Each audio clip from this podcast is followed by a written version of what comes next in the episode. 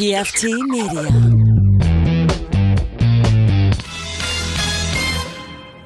You are now listening to Cinema Crespediso.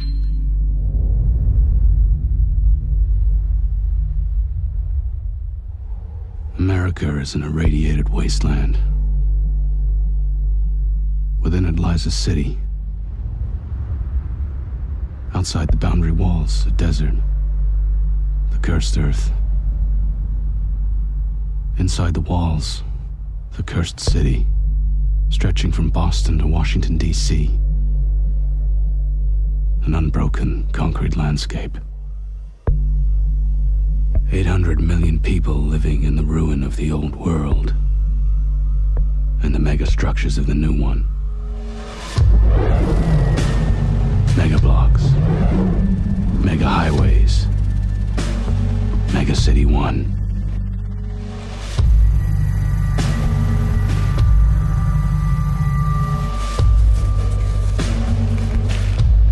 Convulsing, choking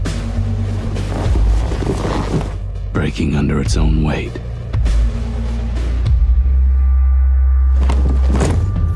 Citizens in fear of the street, the gun, the gang. Only one thing fighting for order in the chaos. Chris All the Crespo fun. Radio Show. Everybody likes it. Listen to his shit.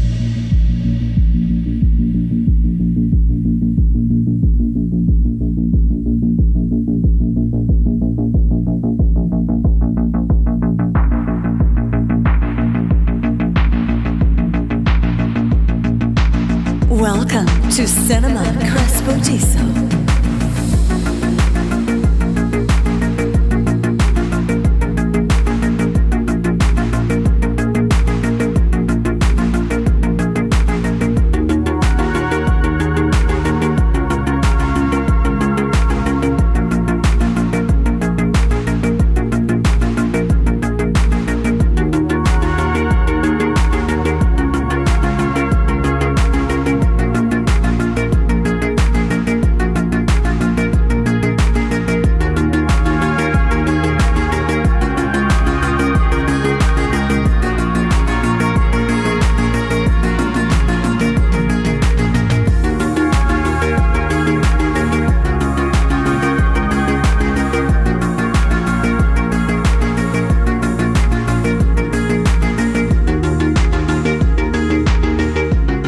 Ladies and gentlemen, it is episode 404, Error Not Found. Ladies and gentlemen, it is episode 404, Error Not Found. True. Chris, Show's broken. or are you broken? We got gotta go home. Time to go home. And Okay, well that's it. All right. All right. Uh, thanks for being here. thanks Uh, for coming, guys. We appreciate it. Thank you, Drew Sakaiman. You're welcome. That's the You're show for the welcome, week. listeners. 404. This is a bad one. I'm telling you to abandon ship now. Just come back for 405 next week. I'm letting you know. It might be uh, it might be the best thing to do. Drew Sakaiman, what's going on? Oh, dude. How goes it? Oh boy. oh boy. You know, day by day, things change. How it goes, it I don't know. We'll see. We'll see. I can tell you now how it goes. It's okay, but tomorrow will be okay. I don't know.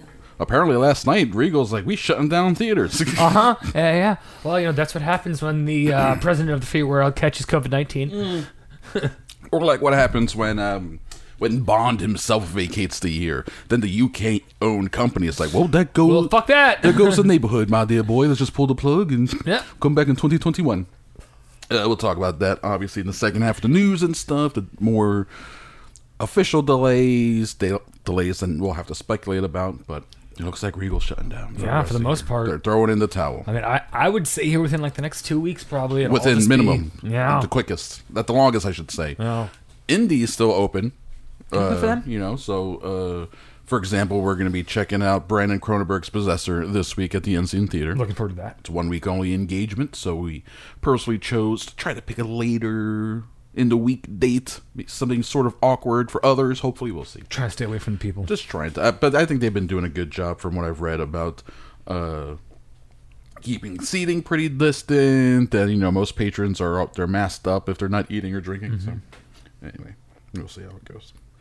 Uh, but yeah, so there you go. Rest in peace, theater experiences 2021. 2020, maybe 2020. Who knows? Who knows? Who knows? Who knows? Who knows?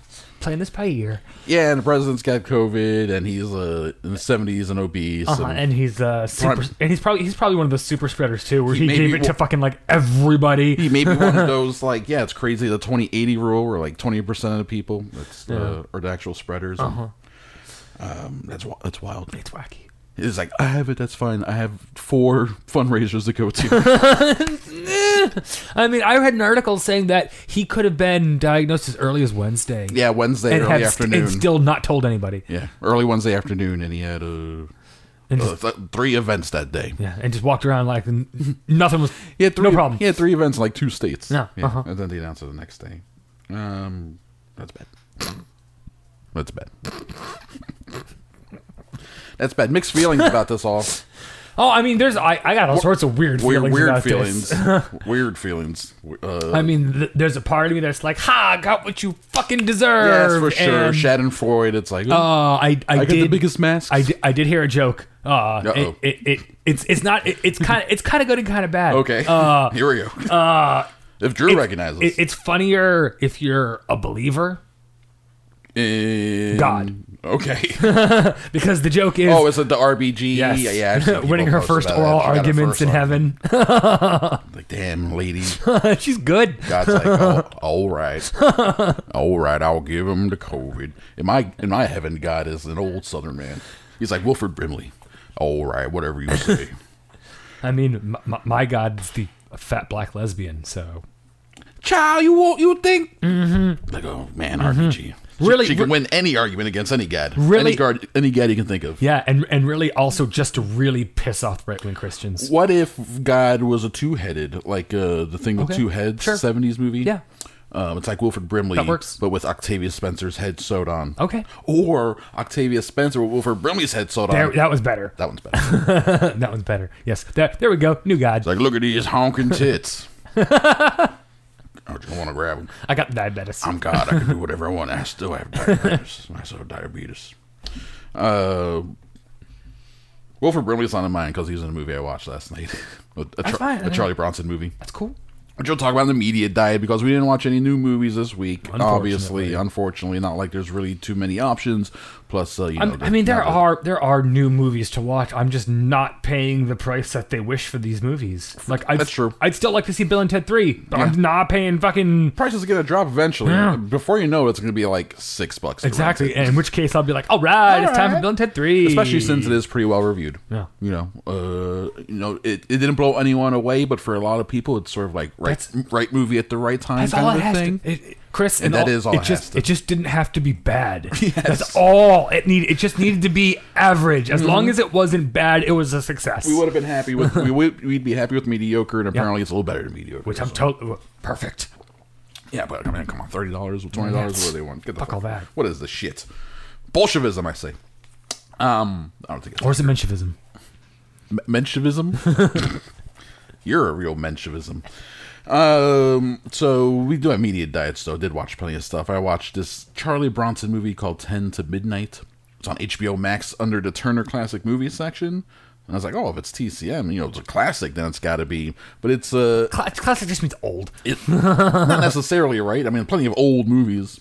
Um, at this point, too, shit. What is what is that? Twenty five years At least. Mm-hmm. Teenage Mutant Ninja Turtles two: S- The Secrets of the Ooze, classic. Yeah. Well, I mean, classic cinema. Well, yeah, I mean, technically, uh, 90s grunge is classic rock. Oh boy, but isn't classic rock a genre though? It's like seventies, I mean, yes and no? or is it supposed to be like uh like how you classify vintage vehicles? no, exactly. Yes. Is it, is it a moving target? In- in which case, um, is, is classical changing? What's classical music? I think I think when you say classic coal music, I Mm-hmm. think that has become a genre specific right thing. right so i can like make modern classical music Yes. Exactly. can i make modern classic rock if i'm just ripping off zeppelin and queen Maybe. It de- it depends on your definition of classic rock, I guess. Ah, it depends on what the definition of jizz is. Thank you, Mr. President. You, you- please, please go home. No one wants you to campaign for him right now. um, rather have Hillary out here. The uh, so ten to midnight. It's um, Bronson. Bronson. He's a cop, of course. I'm, I'm fighting justice, fighting for justice, and it's like a cat and mouse thing between him and uh, and uh, pretty much an incel, a guy who's like a ripped white dude who can't get laid, so he just kills women. and and so it's Mm, mm-hmm. that's an just like incel. yeah, so he's like hunting him down, tracking him down, having some face to face stuff. It's like you can't prove it was me. I got a pretty good alibi, that type of stuff. And uh, actually, it's pretty good. It's an interesting movie. It's directed by this guy J. Lee Thompson, who ended up doing like some of the Death Wish movies, not all of them, but some of them, I think. And I won- I wonder if he did, the, did did he do the Death Wish movies with Charlie Bronson before or after this movie? after Okay, so this was his beginning with him. And he was like, "Hey, they may have worked together because they've done a number of films together. I didn't look up the full thing, but uh, yeah, this did come before. This was right before Death Wish. This is '83, and I think Death Wish three is '84, which is one of the more. It's when it starts getting really ridiculous uh, on the third one, and yeah, so I think that out tracks. That makes sense. The uh, Wilford Brimley is um, like the captain or whatever, so he's just walk around being all angry, but he's also like two years older than Charlie Bronson, but he, look- he looks older. It's crazy. Wilford Brimley always looked old. yeah, uh huh, It's wild. And it's good. It's a fun movie. It's enjoyable. It's a canon movie. yeah." So you, When- there when- we go. That's all I had to say. I was like, oh, TCM, cool. I put it on, and literally, it's the first. It's ten to midnight, so it was like on A to Z is the first one on the list. Charles Bronson. I was like, under two hours, I'll hit play. It's TCM. It's got to be of some certain quality. And then Canon pops up, And you were like, "Oh," and I was like, oh, that type of classic. Things make more sense now. I see. I see. And it is fully a Canon movie. yeah." It's good. I enjoyed it. HBO Max is where I watched that. Also watched. Uh, I rented Time After Time. I mentioned this recently on the show. Been wanting to watch it for a while. Halloween, perfect time to watch this type of thing. Spooky time of year, October. Uh, time After Time is Malcolm McDowell as H.G. Wells invents the time machine. It's London, 1896, something like that. And uh, he invents a time machine. Uh, but then, just as he invents it, it turns out, oh shit, one of his friends is Jack the Ripper secretly, who uses the machine to go to 1979 San Francisco. So H.G. Wells has to go track him down. Uh, falls in love with Mary Steenburgen along the way, like a 25 year old Mary, Mary Steenburgen, who in real life apparently Malcolm McDowell, Mary Steenburgen met doing this movie, fell in love for real, married for 10 years. Well, there you go. So Oh, there you go. Something happens when you're like pretending to love someone. Mhm, And then you actually Every now and then you're like, Yeah. "Mm, are these feelings?" I'm Wait a sure- minute. Are these feelings real? I just tricked myself into loving this woman. Damn it. Again. Again, I did it.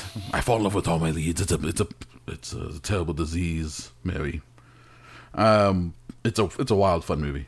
It's cool. It's got like the time travel. It's just, it's not like a lot of back and forth stuff. There's a little bit of uh, using it in the, in the narrative outside of the actual like going to the 70s and HUL's tracking him. It's more along the lines of like, look at this guy wandering around. Like, oh, look at the marvels of modern modern day living. And you know.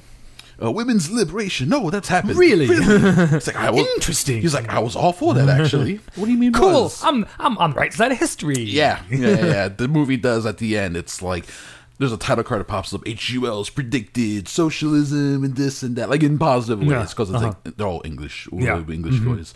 The guy who made it, um, Nicholas Meyer, wrote it and directed it. Based on he, so someone gave him a manuscript for a book, like an unfinished manuscript or an outline. He read it and was like, "This is amazing." Optioned it and then wrote the screenplay but before the book could even be finished and put out because he's like he just loved the idea so much but he wanted to make it his way uh he, it was his first movie ended up followed this up with um he got star trek 2 wrath of khan made that movie khan arguably one of the better ones right if not the best one Well, yeah. I mean, and, and prosthetic pectoral muscles. So apparently not i'm reading that those are real what yes then he had just weird looking pectoral muscles. He was just weirdly old man ripped, smooth old man ripped somehow. Yeah, they had to like tape everything down. And uh, what was the other? He did a couple Star Trek movies. Like I think he did the fourth one as well, maybe three and four. And what was the other thing he did? Ah, it's escaping me now. Sometimes it's fat. Oh, he did the most watched made-for-TV movie of all time which is the day after and it came out in 84 85 and it's on youtube i check because i want to watch it and it's uh like jason robards is in it and it's um a, a, a nuclear holocaust fallout movie So it's about the life of a, s- in a small town in Kansas. I think like I guess the day after uh, the nu- like nuclear uh, attack or some shit like that. So it's about the fallout of all that, watched by over a hundred million people. Yeah, back in the day. So uh, same guy, time after time. It's fun. It's cool. And the guy who plays the Ripper, uh, Doctor Stevenson, is um this actor David Warner, who's really good. He's been in a ton of stuff. And I was looking at him like, God, this guy's face. You know how that happens? Sure, he's- Yeah. where, where- Where have I seen this guy? What is triggering this? I was going through his biography, trying to find, looking, looking, looking. Finally, I figured it out. Drew Cockburn, Secret of the Use. Ah, there we go. He was he was like the professor guy who they interact with for some reason. I can't remember the plot of that movie, but I was like, oh, this fucking face. Uh, so time after time, I watch that. That's a lot of fun. That's good stuff. Uh, I forgot to mention this last week. Uh, went back. Speaking of theaters, went back and saw Tenet a second time with the brother. It was my brother's first time. He liked it. Uh, I think so. when- The first time we saw it, we saw it in the large auditorium. I think they had the sound cranked up so loud that the music was drowning out a lot of the dialogue. Because when I saw it in one of the smaller auditoriums, better. I could understand the dialogue much better. Not all of it, but most of it. Mm-hmm. Um, like some of the stuff on the the catamarans was still like because the, the wa- sound of the, wa- the waves Oh, Well, and, and, and you you heard it through their earpiece. yeah, sure, sure. Yeah, I still the second time when uh like the the girl says something to the the Bicky says something to Kenneth Branagh and it's like an intense moment, but all you hear is like what? And then I bet you when you pull up the subtitles on the Blu-ray, it'll be like uh indecipherable. like, oh, Okay. Oh, thanks. Okay, I was never supposed to know. I'm I'm obsessing over something. Um, so enjoyable the second time around. Man, it's like knowing the pieces and going into it with more information. It's, it's uh, wildly uh, enjoyable. And then like the final battle scene, I was like, it's like. Like I get it. I mean, there's still some things where I'm like, what? but for the most part, like I'm, I'm like, oh, it's uh, it was great. It was a really good second viewing. It was also an empty ass theater. Cool. That was awesome. That was awesome. Now I also understand why Regal's gonna be like, fuck it. ain't people ain't although uh New Mutants keeps making like a million dollars Every week, every weekend pretty much is making between one and two million dollars. So I'm waiting for that to hit VOD. Mm. well, these theaters closing week or two, especially because then AMC will probably follow suit, unless they're going to be like, no, we're going to stay open I mean, if they can afford to, if they can afford to, if they can afford to, yeah, especially after they announced uh, other delays. Yeah. that the final product all moves to next year. exactly. Uh, Regal's just like you know, what? we're cutting our losses. Yeah, yeah. We can't survive on fathom events alone. I'm pretty sure it's in the Bible. Man cannot survive on fathom events alone. Yes. Um, you need uh, cult classics as well. And so, uh, so yeah, I- let me- let me check this off. Did that. I did that. I did that. TV. Raised by Wolves. Oh, season yeah. finale. That shit is wild as fuck. buddy. Shit was wild as fuck. Holy crap! We're gonna do a whole uh, our second half, second half of the season wrap up episode for Patreon. We'll do that, put that out this week. Uh, but spoiler free, real quick. Raised by Wolves, man, it I mean, impressed me. it's- I mean, in all reality, it's a weird religious allegory mixed Mm-hmm. in with sci really heavy sci-fi. Absolutely heavy sci-fi. sci-fi, eh, you know, sci-fi and religious stuff work really well together, especially when it's all so explicitly about uh, creation. Yeah. right. It's also so Scott Yes. in with uh, evolution Uh-huh. and things like that, uh, hosting, Mm-hmm. lies, deception, Weird things slithering inside other living things. weird slithering things. living, living inside other living things. there are some good close-up shots of like, Yeah. I'm like, Dude, when her belly was moving, I was like, "Oh, this is a, this is a Scott movie. I know Yeah. what's happening. Yeah, I the- know, I know what's gonna, I know what's gonna happen. Yeah, these are never these never go well. this never works out good." these never go well for the host. So yeah, Raised by Wolves uh, ended ended very strong. Yeah. and I'm looking forward to season two. Fuck yes. and we'll do a more in-depth like a half hour talk of so we'll talk about episode 6 7 8 9 10 Mm-hmm. the back half Whew. i'm also going to do a little bit of reading too and try to try to bring some info to the table uh, Okay. on, on on some of the things there's also a maybe i'll, I'll try to if we got time There's a uh, companion podcast. i was about to say that they, they kept putting out their companion podcast see if that's any good And, I mean, they may be just talking straight up to like Ridley Yeah. Scott and all them. I mean, they probably are. Like, this is what we're doing on the show, and these are our ideas, and hopefully you like it. Uh, but yeah, that's some really good stuff. Fargo.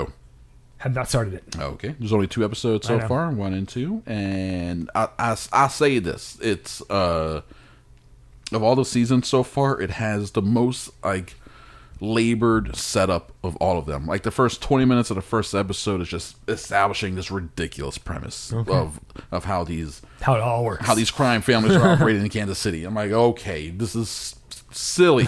This is silly, but all right. If this is the story you want to tell, um, but at the end of the second episode, I think I'm in. I'm enjoying it. It has a great, uh, like, comical, like intense, wide-eyed villain. I mean, of course. Yeah, is uh, it's Jason Schwartzman's like the head of the the young new head of the one of the mob families, the Italian mob family. But then his brother comes over from from Sicily, and he's this big a younger brother, but he's bigger and he's all crazy eyed, like you Americans are so weak. And, you know, he's uh, he's very um overly intimidating. It's funny. Chris Rock's great in it. Obviously, he's Chris Rock. Well, Oh, yeah. Mm, It's good. It's good. It's good so far. I'm gonna on my list. I'm looking. Yeah, it's looking worth forward it. to starting it. It'll be worth it. It'll be worth it. Um, this one I'm not so sure about. Maybe this time of year because it's again it's October. It's the spooky season. Uh, give it a little bit of leeway. But I watched mostly watched episode one of Monsterland on Hulu, Oh yeah, I saw the previews for that. mm, where it's like anthology show. So every episode's its own story. I'm cool with that.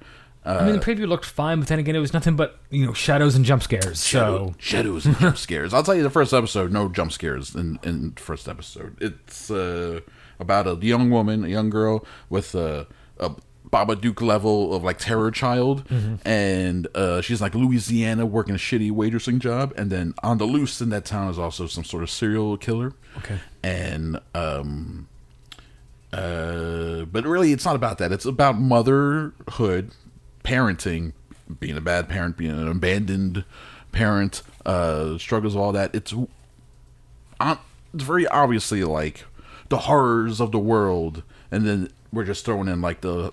It's like Lovecraft Country, you know. Where then we're using Yeah. genre to to just amp up some of the what we're actually talking about. but here is it done well? it's okay.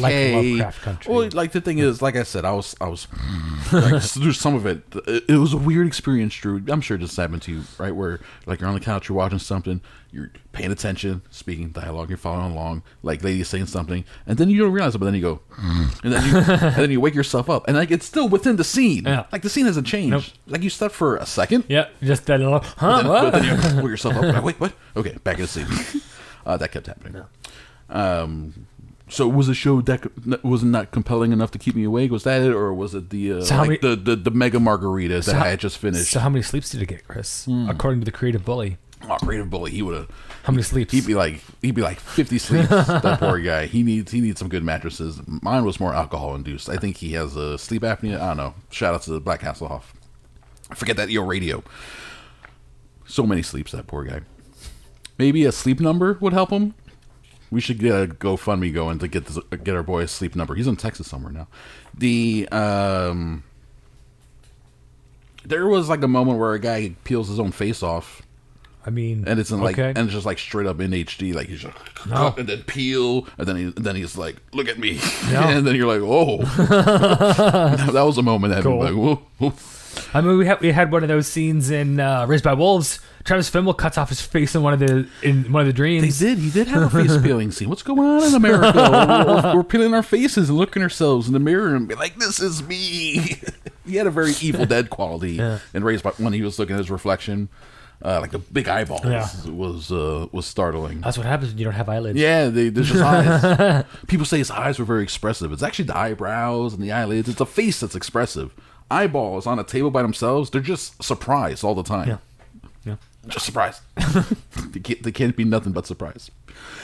Um, it's it's okay, you know. Like I'll maybe I'll check out a couple more episodes. Uh, the vibe is interesting. Like it was interesting how a big part of the like a big scene in it is because she's t- thinking about her fucked up daughter and like why is the kid so crazy? But then she thinks about how oh yeah, uh, I couldn't get an abortion. I didn't want to have this kid, and I couldn't get an abortion. So me and my friends were trying to do like an at-home abortion, and then we like, and then I and then I stopped partway through, so That- I freaked out. That would be why. So uh, then, it's, then it's like smash cut to she has the memory, and then smash cut to her looking at her kid, and so it's obviously like she's questioning, did I? Is this my fault? Did I fuck this up? More than likely. could be, could could be. I don't know. I'm not a doctor. Obviously, although I play one on a podcast. My name is uh Oh, there's a character in Fargo. His right hand man is named Doctor Senator. What? Yeah. and then he says, That's my name. But then Chris Rock's character points out he has a PhD. So he is a doctor. So he's doctor, doctor, senator. Doctor, like, oh, weird. Doctor, doctor. So weird. He's like, My mom had a sense of humor. Yeah, she did. doctor, senator. Okay, so uh, yeah, Monster Man. Monster Man gets an okay from me so far for only one episode. Uh, Again, anthology, so that's gonna be a thing where it's like up, up and down. I'm sure. And finally, I I finally started reading this book, Down and Dirty Pictures by Peter Biskind. I'm about 100 pages in, and it's about uh, 90s independent film, but it's the structure of the story is being told through the um, looking at Sundance, Sundance Institute, and then the film festival, and then um, the Weinstein's and Miramax, and how the Weinstein's uh, bullied their way into Hollywood and did their thing. And it's a fascinating reading. This it was published in 2004. Uh, the guy who wrote this wrote Easy Riders, Raging Bulls, which is about the 70s, late late 60s, 70s Hollywood scene, which is more about finding stuff archived, going through legends. In the preface, he points all this out, going through like old stories and trying to piece together what actually happened. Writing about something more contemporary, as he was doing in the late 90s, that meant at one point he thought he was still flying under the radar. He got a phone call. He got summoned to Weinstein's fucking Miramax office because he's also in New York. And uh, he's like, "What you poking around, uh, getting all scared and shit?" And Mm-hmm. they had a publishing company, and Weinstein was like, "Look, forget about this book. What do you want to write? You have a project you really want to write?" And he's like, "Yeah, actually, I do have this one project. I'll, Like, I'll give you some money. I'll, we'll give you some money. Forget about this book. We will publish your other book." Uh, he was trying to throw him off the scent of doing any investigating into Whatsoever. his private life. Yes. Yeah, because if you would have found an inkling of anything, then the Me Well- Too thing would have happened a decade not- before. That's the thing. So it's he points out that a lot of people didn't want to talk to him at all. Many people spoke on record, off record, and that the um, uh, I don't think sexual harassment stuff comes up, but he does describe going to their office. He's seeing a number of people there as like they look up at him from their desk real quick, and it's like a pleading look. He described it as when a cop comes to the door to for a domestic violence disturbance or whatever, and the wife says everything's fine, but then her eyes are like screaming for Mm-hmm. yeah, help. like, yeah, hey, place, there's fucked up shit going on here. Yes, or people looking like, like help, help us, we need help as he's going in there for a meeting. So it, it's interesting the vibe that that that comes across in this book, and you can fill in the blanks in terms of all that other stuff, all, all the other behavior that we now know about. Uh, you can now. Uh, fill in that picture. No, it's fascinating, and then all the Sundance stuff is really good too. Speaking of Me Too, uh, they do a lot of talking to Sterling Van Wagnen, who uh, worked with Sundance Slot and Robert Redford. They were friends for a while, and then he says uh, Robert Redford stopped taking his calls starting in the 90s. Uh, Van Wagenen was over at UCF uh, when I was there. He was working at the film school and uh, subsequently got me too'd with uh, some, I can't remember who. That's No, probably why Redford is like, you know what? I need to distance myself from this fucker. no, that was for, it was for something else entirely. Uh, but yeah, still, they separated. Um, so down and dirty pictures. I'm 100 pages in, but it's really, really, really good so far. Really enjoying it, and I think that's it for my media diet for the week, Drew. Lo- Lovecraft Country? Um, Episode 7? yeah, did watch that one. The, Afro uh, Aliens? I, I am. I am Hypo, Hy- Hippo, Hypo, Hippolyta. Mm-hmm. Hy- Hippolyta. F- fascinating how they're able to give characters like their own episodes. Yeah. They, they really Second one in a row. yeah, they really just like here you go. This is your this is your whole thing. Uh, side.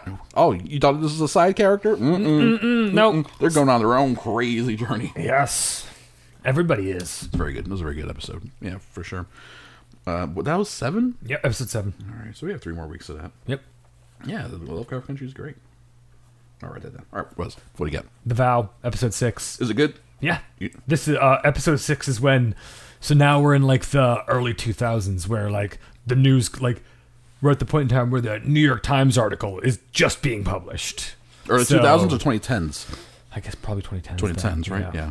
That makes sense. So- yeah, when was that stuff? Yeah, that came out like six, seven years ago, Yeah. right? Mm-hmm. Uh, cool. Yeah. Yeah. Mm-hmm. right. Yeah. I mean, uh, one of the one of the ladies who bankrolled the whole thing just got sentenced to like 80 something months federal prison. Ooh, wow. Uh, the Seagram's heiress. oh, really? Yeah. Oh man. Uh huh. yeah, she was the one who bankrolled everything. It was her money. With Seagram's money? Yeah. So every time you got a Seagram seven, you were helping to fund uh, sex Nexium. cult. Yes. The Seagram sex cult. Yes. That's fucked up. Yeah. Yeah, you were. That's so crazy. Uh-huh. Like I'm just trying to get drunk with delicious bubble water. Yeah, nope. You are uh, actively participating in uh, interstate sex trafficking. Man, all those meals I had that were specifically Chick Fil A sandwiches and Seagrams and Sevens. Damn it! I was funding so many anti-LGBTQ and sex cults. Mm-hmm. Damn it! Anyway, Just say no. now I know. All right, all right. I'll switch back to Polar. It's a Polar seltzer. Uh, and then I finished episode season three and four and most of season five of The Sopranos. Oh wow, you're really uh really chugging your way through it Well, now. I had the week off from school, so oh, it was f- fall cool. break, Very cool. Nice. Oh, awesome. so I had some time. So f- uh five is that the Steve Buscemi season? Was Stephen Steve Buscemi actually directed uh, an episode in season three? He, Oh, okay. Oh, He directed an episode in season four. I wasn't aware of that. uh, one in season five, and I guess one in season six as well, because he directed four episodes. I did not know. So he that. directed an episode before he ever starred in it. That's cool. But then, yes, uh, season five is when Steve Buscemi comes in. Mm, As like the cousin? Mm-hmm. Yeah. I mean, he's still a piece of shit, but he's probably the least Yeah. piece of shit of them all. Yeah, he's a piece of shit. I mean, like, as time goes on, like, I actively hate more and more of the characters in the show. yeah, they're all scumbags. Every single one. Like, there's not, hardly any of them have a redeeming quality whatsoever. They're all bad people. Um, what's her name? Uh, Christopher's wife. Mm-hmm. What's her name in the show? I keep forgetting. I used to remember. Yeah, she she. So we're at the point where she's uh She's already talking to the feds. yeah she's uh she's talking to the feds and everything. Has been. It's good stuff. Mm-hmm. It's good stuff. She eventually got to do. Uh, she got the co-lead on NBC's Joey, the uh, Friends spinoff. Ah. This is right around this time, maybe Interesting. maybe a season or two, a year or two after uh, these seasons here, uh, and then where'd she go? God, I don't know. Who knows? Who May- knows? may- Just- Maybe, she made a bunch of money and was like, fuck it. Or maybe she's just been working for the last like fifteen years, and we just haven't seen a single thing because it's not like the things we watch. Could you be that There's too. so much crap out there, And out of- people are just working. And in, in season five, episode four, they're playing poker. All of a sudden, David Lee Roth is there. It was a popular show. It's like People I'm just like, wanted to be involved. why? Why is who? What is going on in this fucking show? he was like, "I got poker hands, Daddy." Apparently, and he wanted to be in. So, Scabba-doo-bop-a-doo-bop. so, so he was. That's weird. I'm just saying it was fucking strange. Uh, you don't like any of the characters we like in the show. And the show's okay. Yeah. Mm-hmm. it's fine. I, I it's definitely like the way everybody talked about it. I was definitely expecting way more. Interesting, sure. yeah. mm-hmm. Um, But you know, I have a feeling it was just a zeitgeist time of the moment type of thing. You know, kind of like Game of Thrones was, Right. Where like in retrospect, like I can really only recommend uh, Game of Thrones if you don't want to finish the series. if you're fine with stopping, Yeah, because once you get to the final season, there's no point in watching. stop. Maybe the season before that. Like, I mean, what do Yeah. you, make up your own story. Yeah, exactly. I mean, do whatever the fuck you want, but don't don't watch because it's garbage. Whatever, whatever you got in your mind is. and, what- Mm-hmm. it's and gonna it's be the same better. Mm-hmm, kind of thing. Like there have been episodes that I've enjoyed, but like as a whole, like it doesn't really. It's all right. Okay. Doesn't really do it. You Got. I, that's fair. I think that's fair. Uh, okay, Sopranos. But I'm gonna keep seasons watching. Three, four, and five. Well, you're almost done. Six, seven, eight. I think No, six. there's only one- six part one, six part two. No, I mean uh, season. Oh, really? So, oh, so yeah, you're pretty much done then. 'Cause Those, Exactly. Mm-hmm. those are short seasons. They just split. They just did one long season, split up into two shorter ones. You know, it's, it's two ten episodes as opposed to uh, the regular thirteen episode season. two tens. You got two tens. Oh yeah, you'll be done. No, you'll be done. Don't stop. And then uh, tonight, uh, there's a new episode of Primal, season two. Oh, tonight. Oh, okay. Starts. Spoiler, spoiler alert. Cartoon Network. Heads up, guys. Episode of uh, Primal coming. Uh, oh, Emmy award winning. Yes, I mean award winning Primal. Primal. Emmy award winning Primal. Excellent. That's it. Yep. We're good to go. Mm-hmm. Uh, not reading. Oh, nothing? and I also uh, You listen to any music? I watched Constantine because Oh, yeah, you were watching it's- Constantine? Hell yeah. it's quite possibly the one of the best DC movies ever made. It is DC, right? Vertigo, DC, Yeah, no, right, yeah. John Constantine. Um, we talked about it recently. How it was. Um, I read how they were making it to be PG thirteen, and it got the R rating anyway for tone, and they were like, "Fuck, Fuck, we should have just gone all fucking Yeah. balls deep on this shit. Yeah, if we knew you were gonna hit us for because of demons, if you knew you were gonna give us R rating for the demons, then we would have just gone R rating in every other aspect. which would have made it for an even better movie. But It it's still, would've made it better. I mean, it, in It's my- good, though. In my eyes, it really it's, it's a it's a modern classic. I like how he uh when Jimon Honsu he like gets his hands up in Constantine. and It's like ah, Dude, every everybody is in this fucking movie. Tilda Swinton. Keanu Reeves Yeah. is Constantine. Yeah. The the chick is Rachel Weisz. Yeah, Tilda Swinton's Gabriel. Mhm, Peter Stormare. Peter Stormare is fucking Lucifer. Mm-hmm. Uh, Gavin Rossdale is in the movie. Oh yeah, I forgot about that. Shia LaBeouf is Keanu Reeves' sidekick. Let me think The about kid. that. Wow, you that was went right around. He did that and like uh iRobot. Yeah. Oh, he kept popping up as like sidekicks. Yeah. Shia. That's so Jamon funny. Hansu Mm-hmm. is in it, fucking killing it. Uh, He's like a priest, right? A voodoo. He's like a, a fetish priest of some sort. No, he, he, he yeah, he's a he's a voodoo priest. Yeah. He, he he's kind of like the um he's the Switzerland of the underworld where like he doesn't work for the, he doesn't work for good, he doesn't work for bad. He's Mm-hmm. just he's there and he does his own thing. Gotcha, gotcha. Okay. Yeah, Pru- Pruitt Taylor Vince, Taylor Vince, I'm looking, looking, looking. the priest who drinks himself to death. Oh, the big fat guy. Yeah, the big fat guy. Okay, yes. He, he's a great actor. Yeah, he is great. Fucking there's all sorts of Yeah, I love that guy, awesome actually. people in this movie. Pruitt Taylor and Vince. How come I never learned his name? That guy pops up in so many stuff over the years. yeah, character actor of sorts. Great character actor. But yeah, I mean, the movie's great. I- I- I mean, Peter Stormare's probably the best Lucifer that's ever been put to film. He's a fantastic Lucifer. I mean, he's just he's just stor- himself. he's stormy hair. He's just himself in a suit and tarry feet. But it, He- I, he- I, and I, gue- tarry I, feet, that's I- funny. I guess Peter Stormare is Satan. He's just charming, but you can believe him as being evil. But also, like, I kind of want to hang out with this guy. Oh, I definitely want to hang out with him, even though he's Satan. Even though he's saying this, probably he's gonna pitchfork my butt at some point. Mm-hmm. Yeah, Just more like, than likely. Mm-hmm. Like boop. I'm Like hey, Satan, come on, bruh. All right, yeah, constantly. It's a fun rewatch. What'd you watch it on? Do you remember? It's on HBO Max right now. Excellent. Yeah, because of DC. Yeah, Yeah, 'cause baby. DC and do g- Halloween stuff. So you know, Great Halloween movie.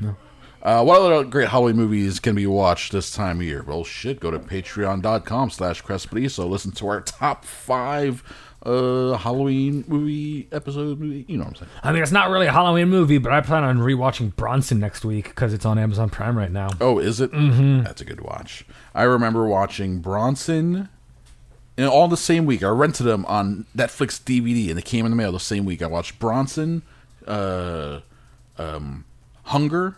The, mo- so that was the first time I saw Fastbender. And what was the third movie? Something intense where I was like, just three great indie films, all foreign. I think they're all from the UK, actually. Yeah. And it was like, who are these people? Little did you know. Yeah, I was like Nicholas Winding. Who? What is this Bronson movie? Well, no- Tom Har. What? Well, I no, think I've that- seen this guy and stuff. I mean, the first time I saw Bronson, it- that was actually my first independent movie that I, I ever saw. Chopper Oh no, Chopper was. You're talking Chopper. Chopper. I saw Bronson too, though. Oh, in theaters? I think I want to say so, no, no, No, no, no. But Chopper though. Was, no, oh my Chop- God. Chopper was my first Is independent. Chopper movie. available anywhere for people? I don't think I've never. That's one you don't just come across. Like I feel like I've seen Romper Stomper on Yeah, that- on that- Oh. Amazon Prime. a lot and on Hulu. Yeah, like that one keeps popping up to fuck people up. Young Russell Crowe and just like an Australian young punk's drama. Like, oh, you gonna fucking around out here? Uh, is that Santa Claus? Yeah, um, Oh, hang we're on, looking, do, we're looking. do. Uh, no, it does not look to be streaming right now. that's a bummer Yeah, because it's good. yeah. Eric Bana doing fucking crazy bonkers man. Back when he was fat, when he was a Yeah. fat stand-up comic. Yes. Yeah. So people were like, this comedian is playing this uh fucking criminal. Yeah, he does a fucking great job. So good. May- Maybe his best thing. All these years later. I mean, he's always been good. He's, Hang on, I hang don't on. think he's a bad actor, but like that was a bravura performance there. no, yeah. Oh, a chopper! Hey, Hmm. Yeah, no, exactly. Yeah. Yeah. Chopper did for Beno, what Bronson did for. for Hardy. For Hardy. But he is, has continued to do other stuff, though, where it's like, yeah, he, he continues to be amazing Well, yeah. at times. I feel like Eric Bana has never then reached those heights again of, of No, chopperness. no, you're right. No, Yeah, he's always Tom said- Hardy definitely has. Yeah, Bana just lost a bunch of weight. He's like, oh, I'm handsome under all this, under all this fat. I mean, I mean, hell, fucking. Uh, one of my favorite things that I've seen Tom Hardy in was that weird ass show on FX Taboo. yes, yes, Taboo was great. Show was wacky. It was fuck came out of nowhere, and Tom Hardy kills it literally and figuratively in, Yeah. in the show. Kills figures literally. Um, they're supposed to do a season two. I hope COVID doesn't fuck that up. Are they? I mean, that would be fucking I thought wacky so. as I- hell. I, thought it got renewed for a season. that was two. such a weird show. That It does just, like, end with like a bit of a- came out came came out of nowhere. Like Yeah. nobody watched it, and I it thi- just left. I think it was because it was. I think it's UK made. I think it was a BBC show. That then they're like, all right, now we can put this. Uh, we got a, a co deal to. It's made for BBC, but then it'll play on FX in America. As opposed to BBC America, which no one has. That's relegated. That's for the likes of like Broadchurch. Broadchurch. Yeah. Yeah. eh, well, I got to show you people want to see put on FX. You got I- I Broadchurch, mean, you put it on in all BBC reality, America. BBC America, all BBC America is now is the David Attenborough channel, which I'm okay with. It's David Attenborough channel. It's they another- got a documentary, a David Attenborough I documentary. know it's coming out on Netflix soon. Yeah, that's pretty cool. Looking forward to that. It'll be interesting that people can finally find out. I about mean, he he just joined uh, who Instagram. this guy is. Did he really? Dude, he, He's uh, like 108 years old. so- he just joined it. so here's the thing. So his team joined it. his So he he joined Instagram. grandson and, helped him join. uh, his great grandson. whatever record Jennifer Aniston had for uh, uh, for uh, how fast to a million followers, David Oh, really? Attenborough shattered it. Wow, no kidding. That's interesting. Not only did he join, but he set some sort of world record while he joined. and then he narrated. He's like, look how No, the he did. numbers go I'm, up. I'm pretty sure he did. I'm quickly. pretty. I'm pretty sure his first. we refresh now. We see, ah, I'm pretty sure 500 his million. first post was just a short video of him talking like, "I'm on Instagram, Um, and this is why." And this is why it's some some sort of uh, conservative effort, I'm sure. Uh-huh, yeah, yeah. We have to bring attention to. Uh, like- it's like DiCaprio. DiCaprio's Instagram is all like "save the trees." Is it? Yeah, but not in the English accent, obviously. Attenborough, good for him. Mm-hmm. It's like I'm on the internets now, Jordan. I, I I've signed up for Instagram to get more followers to my TikTok. trying to get more eyes on my TikTok over here. Oh, Is that what it is? I'm doing- I'm Is doing he the- doing those all those weird challenges and dances and I'm stuff? doing hashtag the round the world dance. Have you seen that one? I It's don't. Where you take out your balls and you flop them around, and you dance the Cardi B's. Whap. Is that how you pronounce it? I've never actually heard it said out loud. I didn't know if it was WAP or WAP or. oh no! Don't say. I whap. know. Don't say wop. I know. Oh no no no no no no no no! That's something different. Speaking of Fargo, Yeah, it stands for without papers, Chris. I, I thought that was a uh, like a myth, like a misconception that it Oh, really, really? Oh. that it really didn't stand for that, and that I'll- and that's kind of up in the air of what that does if it's uh, short for something, Something else, longer, yeah. or if it is, but then it can be used as I was about to say that, I was as I without was papers acronym. Mm-hmm. Yeah, I wa- I was always told it was short for without papers. I think that's one of those cultural idiom things that it might as well be now. Like like ain't ain't a word, ain't in a dictionary. Yeah. Guess well, what? guess Ain't- what? Ain't is a word now. It's in the dictionary, guys. We use it so often that it's now a word. Yeah. We manifested it. So we can make things happen with our mind. Mm-hmm. It's amazing. Watch this. Uh, we're going to take a break. The Berenstain Bears or the Berenstain Bears, Chris? Which one was it? It's uh, stain. It's the one that you uh, that it's not supposed to be. Baron Stain. That's not a name. They de-Jewified. They de-Jewed the bears. The, the Baron Stain. They were Jewish bears. But then they were like, we can't do this. We have to make them the Baron Stain so the suburbs can accept these bears into their homes. They were afraid of Jewish bears. The publishers who published that. I mean- watch it be like a Jewish publisher. I mean, Jewish bears, Buddhist bears, Protestant bears. I'm just afraid of bears, Chris. Drew is just afraid of bears. That's why he does not go to the Parliament House on Wednesday nights. Correct. Yeah. He's a Thursday night kind of guy. I don't go. I don't go at all. Do you don't go? You don't go to Twink Nights? You'd clean up, buddy. you'd, you'd clean up over Not- there. It's not my bag, Chris. It's just it's just not his bag. That's all. Uh, okay, we're, we're gonna take a break. We have a new Billy D's Death at the Movies. He is doing this. Uh, what's the name of it? Night Stream, the online film festival. So he's got some movies to talk about from that, and then we're gonna be back with the second half of the show. I got a whole bunch of news stories. We have a couple of comments in the Facebook group. And we have an email, but that is from Ron for the Patreon. Okay. So we're going to save that Yep. for that. Yep. So we will be back in a second. Watch a few movies, take a few notes. Billy D's Death at the Movies.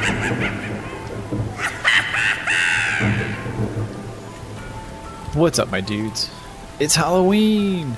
Well, it's October, and everyone's doing their 31 of 31 list. I'm not making one because I'm pretty much watching an endless stream of horror 24 7, which means I'm basically tuned into Shudder all month. Speaking of, Shudder released their third Gulag stream, this one by Mike Doherty, director of Trick or Treat, on October 1st, and it's great. I love these jack o' lantern streams and usually put them on when I'm cooking and listening to records. They really add a layer of spooky atmosphere to the apartment. Full disclosure, my favorite one is last year's, created by Larry Fessenden. Also released on October 1st is the new Shutter exclusive Scare Me, starring Aya Cash, Chris Red, and writer director Josh Rubin. This movie was so much fun. I had an absolute blast watching this, and it really set a tone for Halloween this year. Fred is a struggling author who has taken some time at a cabin to work on his novel. He meets Fanny, a successful author while on a run, and later, when the power goes out, they decide to sit around and tell each other scary stories. Aya Cash, who plays Stormfront on The Boys, and Ruben really go for broke in this. They are acting so fucking hard, matching Red's natural manic energy long before he shows up and adds something completely new to the chemistry on screen. I rarely get the chance to praise performance in a horror movie unless it's something with a ton of gravitas or something super serious and grim like Tony Collette and, and Hereditary. But Scare Me is all about these three performances and storytelling and some other stuff. What a joy this was to watch. And I want to watch as many films as possible about stories this year. So, hit me up on Twitter at I Love Blood with your best horror movies about scary stories or that incorporate scary stories into them. The Fog, Scary Stories to Tell in the Dark, Goosebumps, every horror anthology, anything with a campfire and teenagers, hit me up with your recs. And if I haven't seen them, I'll fold them into my watch list this year. I'd also like to announce that I'm going to be covering Nightstream Fest for Cinema Crespedizo. I am super stoked to check out a bunch of these films, like Anything for Jackson, Shock Value, a documentary about Dan O'Bannon, Climate of the Hunter, Dinner in America, The Doorman, Hunted, and a ton of shorts. Check out the lineup at nightstream.eventive.org and consider getting a badge. Well, that's it. Stay cool, Billy D.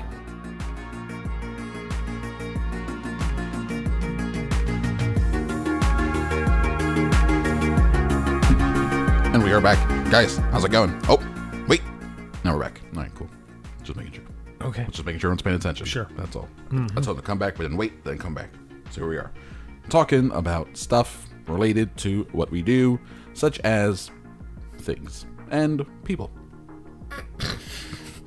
Try to keep it evergreen, Drew. could, could you be any more vague? Nope. It's got to be evergreen. I want people to be able to hear this episode in the future and be like, oh, this is still relevant to my day to day life. No, but it's not. But it is. For example, this happened. Stuff.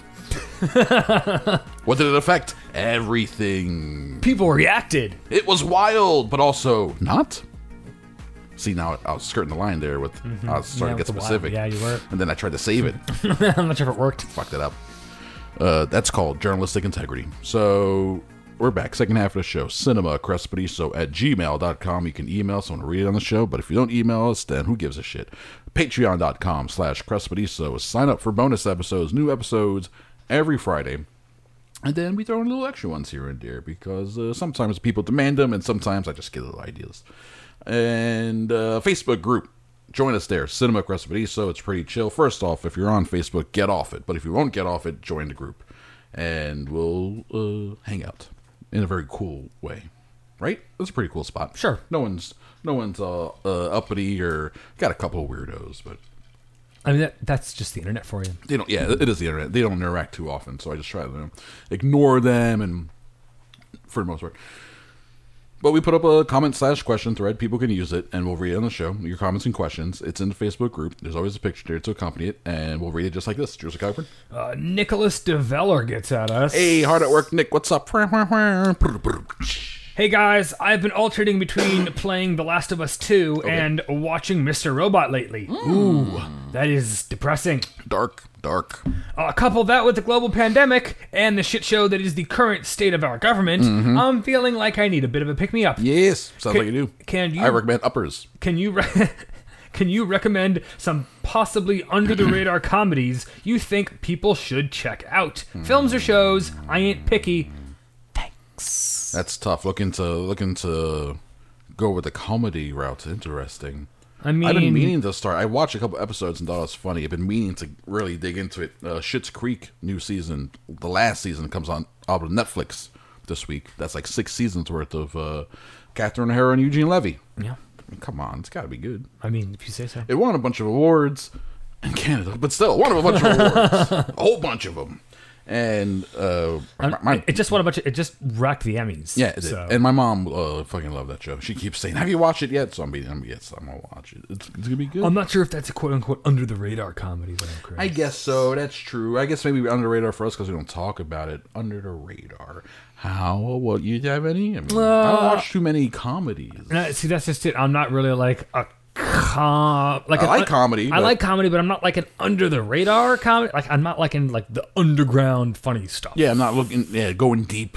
Yeah. right. And then the things I can think of, it's like oh, stuff that people know about. I think Pen Fifteen is supposed to be very good. Uh, it's not a straight comedy, but I've raved about Fleabag before. Yeah, You no, there's exactly. Two seasons of that. Fleabag was great. Um, uh, I'm a big fan of Crossing Swords on Hulu. You mentioned that, yes. You uh, you followed that one. fun animation. and also uh, even though it's on network TV, holy moly, is Yeah. a good escapist, Yeah. quick escapist I entertainment. mean, if you've got HBO Max, the uh, the new Looney Tunes and the classic Looney Tunes, if you haven't checked that oh, stuff that's out, true. I Yeah. mean, that's just you literally have that is joy. decades. You literally have decades of cartoons that is to just watch. mindless joy, and even- sometimes it's even slightly racist. Further back you go. yep, further back you go.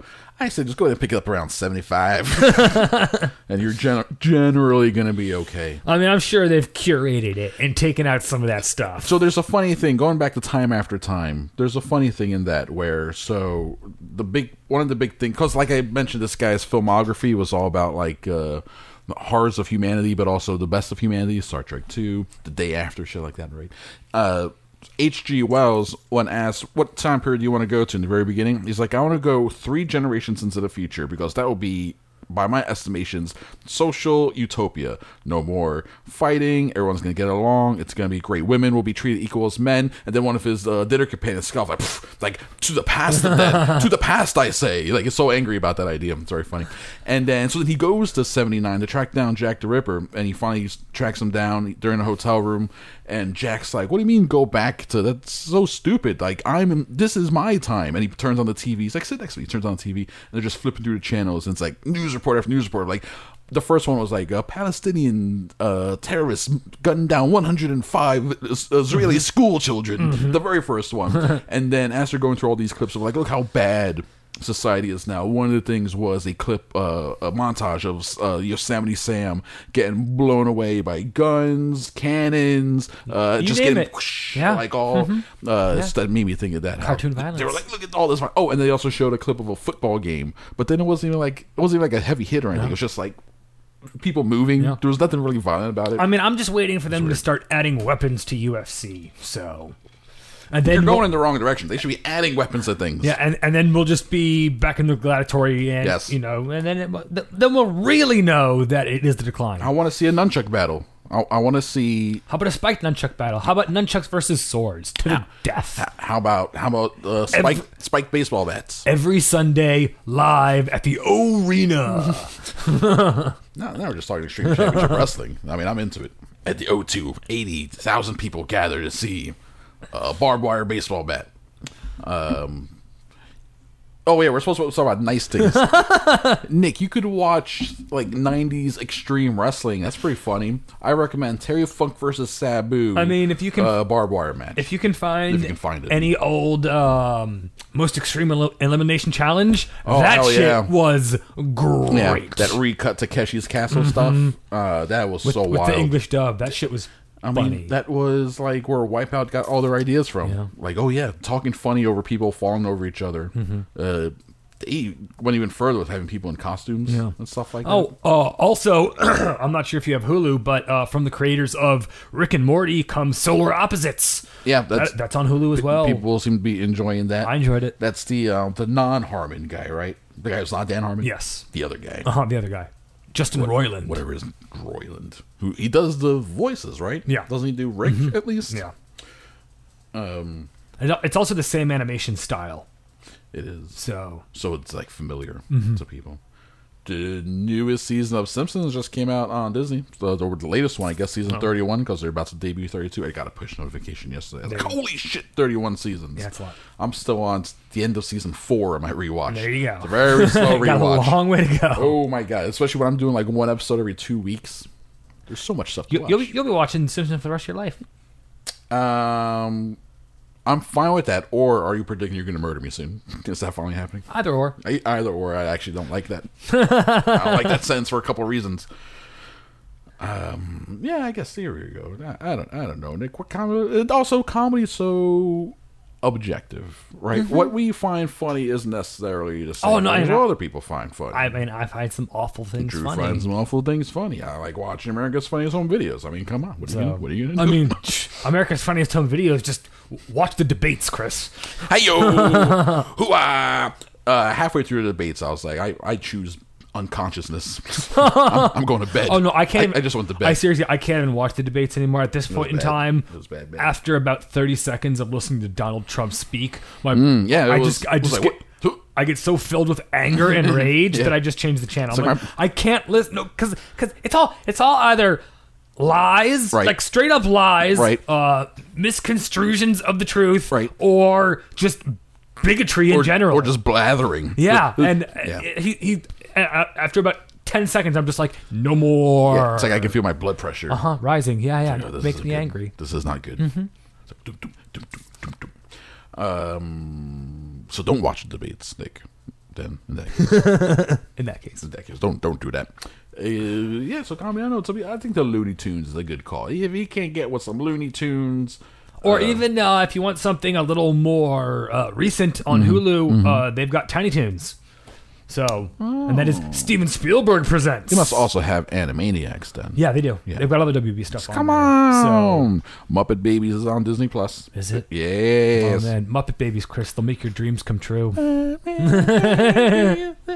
Make your dream come true. Oh, it's not working. I, I, I forgot which button I have to hit.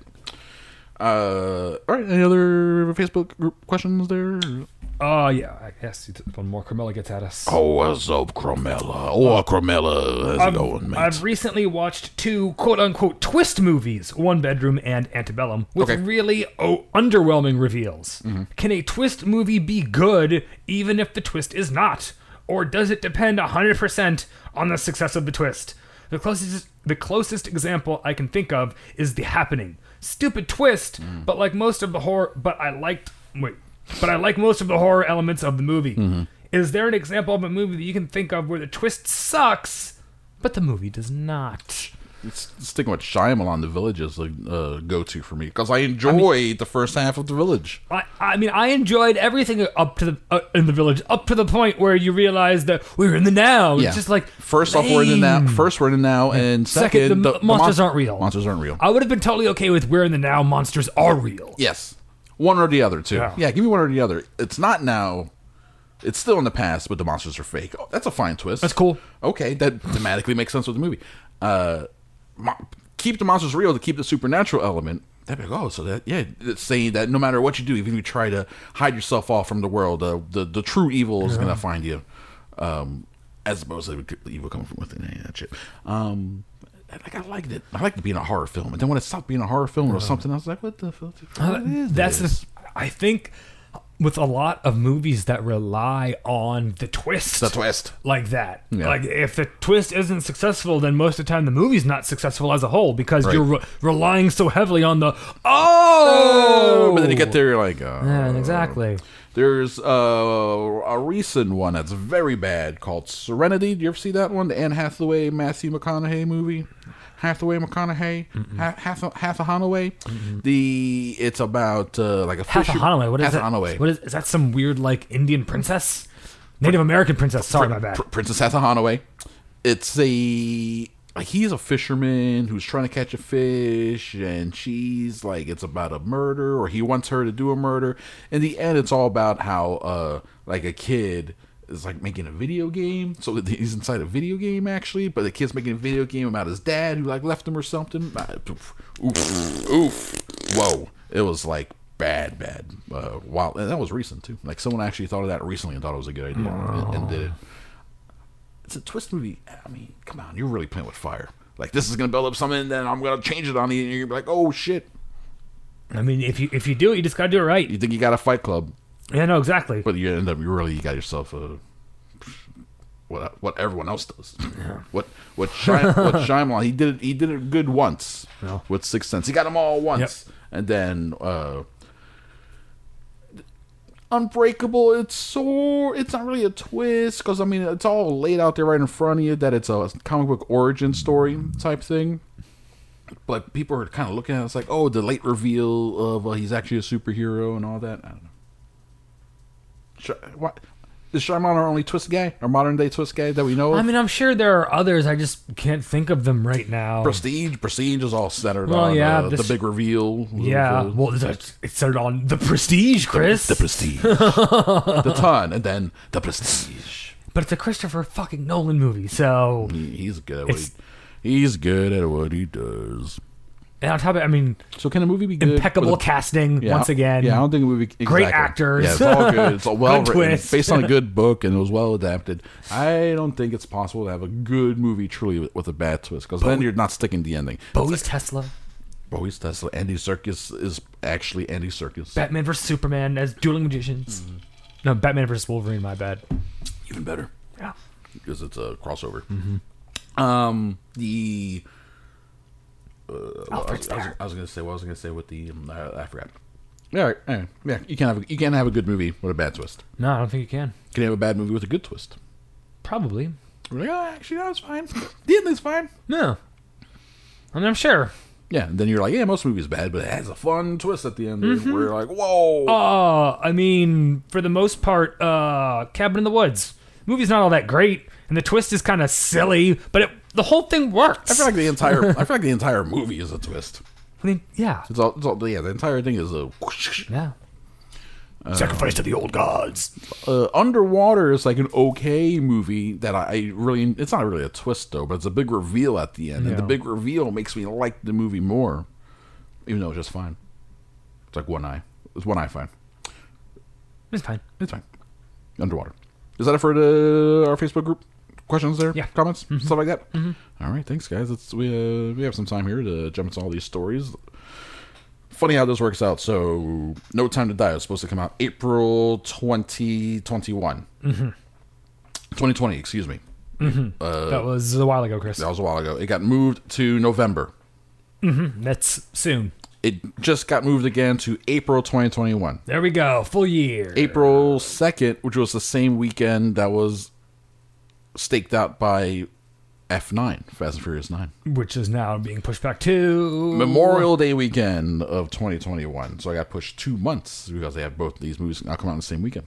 And uh, so Fast and Furious automatically moved. They were April 2020. They just moved a full year out to the following year, while everyone else was like a couple months, couple months, couple months. Now everyone else is catching up to Fast and Furious. So uh, once again, Vin Diesel Ahead of the curve. ahead of the game. God damn it. Damn him!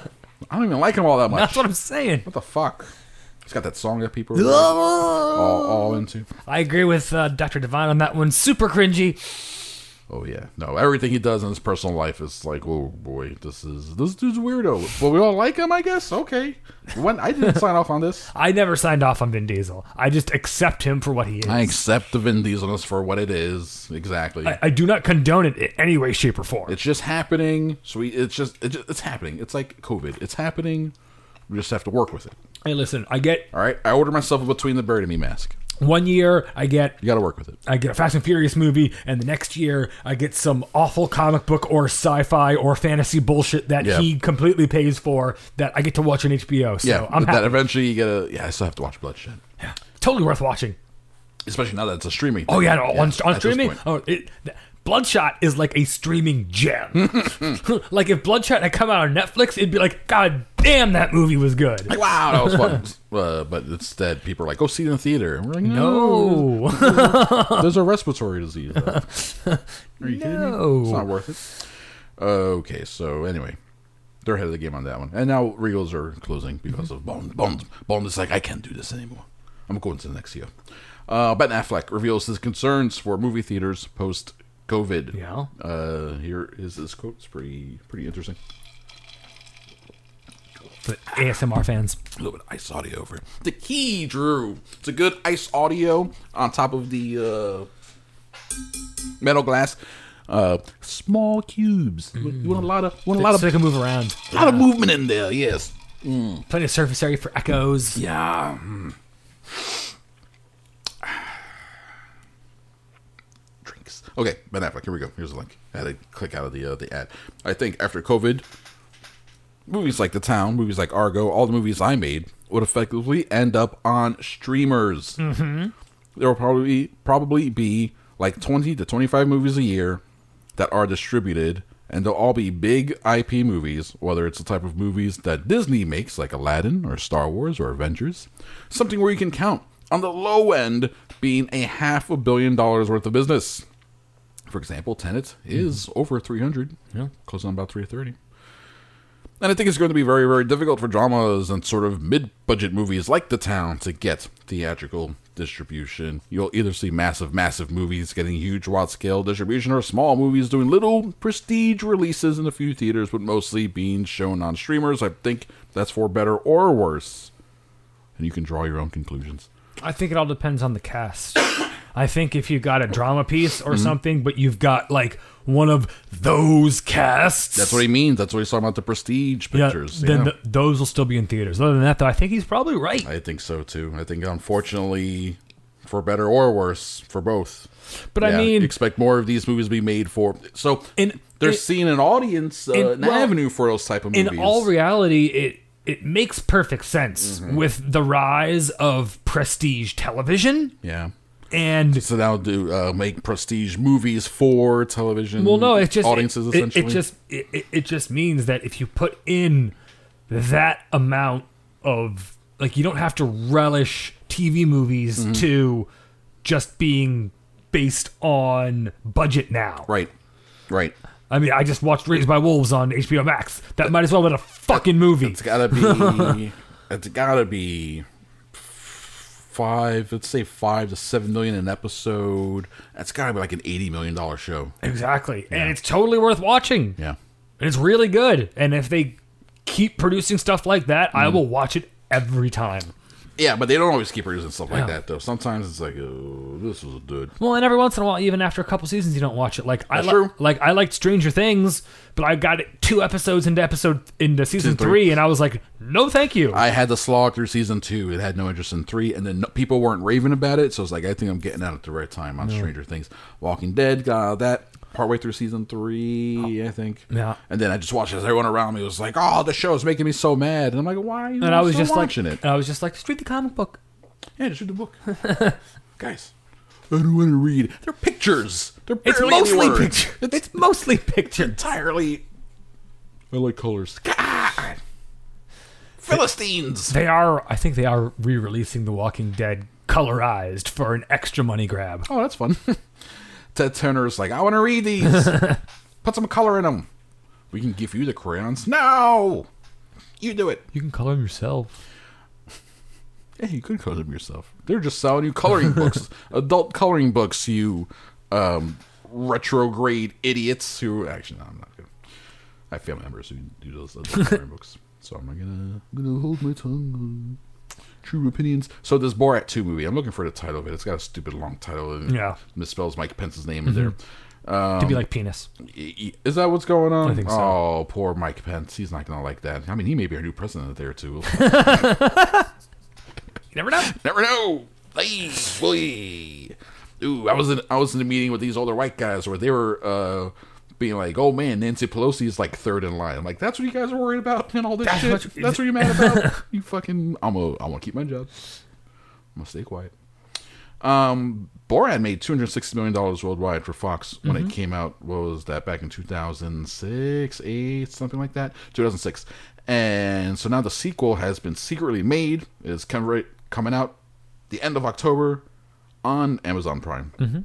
They purposely were like, we're doing this before the election No, because it for ma- maximum hype. but because it makes fun of a lot of that shit. Yeah. Apparently, uh, according to this is from on Deadline, I'm going to quote this Deadline article. I'm told by sources that he had to wear a bulletproof vest on two different shooting days, and on many days there were risky and dangerous sh- scenarios in shooting. Oh, guaranteed. Yeah, yeah, yeah. yeah. Uh huh.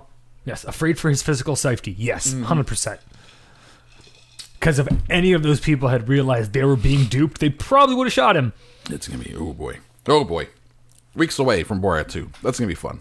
Looking forward to that. Uh, move it over to Netflix. Joseph Kaczynski, uh, the, he's the architect turned filmmaker, protege of David Fincher. His first movie was Tron Legacy. Uh, Oblivion was the comic that he and his brother developed and then turned into a movie. He, his most recent movie was the um, that fire jumpers one about the those firefighters that died fight, fighting uh, wildfires a couple years ago. Oh yeah, with And Mm-hmm. uh, Josh, Brolin. Never watched it. of the super manly cast. I think Miles Teller is in that one, right? So Miles Teller's teaming up again with Joe Kaczynski for a Netflix sci-fi movie called Spiderhead. Okay. Also gonna be starring Chris Hemsworth, going back to Netflix, and Jodie Smollett. Herself having a bit of a moment with the Lovecraft Country You're killing it. and it's an adaptation of a short story, and the script is by Zombieland and Deadpool writers Brett Reese and Paul Wernick. Fun. Oh, also Kaczynski's next movie is uh, Top Gun Maverick, which was supposed to come out December, and now Tom Cruise is like, "Fuck!" Wah, wah. So we'll see when that actually comes Uh. So maybe he'll be uh, f- flying jets and in space in the same summer. out. yeah, Tom Cruise versus Tom Cruise. possible. We'll have a Tom Cruise weekend. Uh, let's see. Here's the description of this uh, this thing. Where is it? Here we go. Hemsworth. Uh, Sa- uh, Saunders. Oh, the short story ran in the New Yorker, and was later added and uh, published in a short story anthology. Spiderhead is set in the near future. Convicts are offered the chance to volunteer as medical subjects in hopes of shortening their sentences. The focus is on two prisoners who become the test patients for emotion altering drugs that force the prisoners to grapple with their past in a facility run by a brilliant visionary who supervises the program. So, uh, the guy who did Oblivion and Tron Legacy is going to make a movie about like a Fight, fi- fight, fighting demons inside your own head in the near uh, future. uh, about it. I mean, I'm, I'm imagining the production design, a near future medical facility that's going to be like inside of a prison, though. yes, so like a it's gonna government be dystopian gritty. one, It's- or or no, I'm thinking it's going to be like the prison itself could be gritty and fucked up.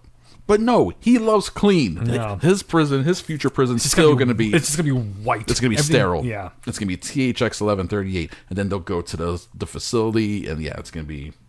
His movies look great.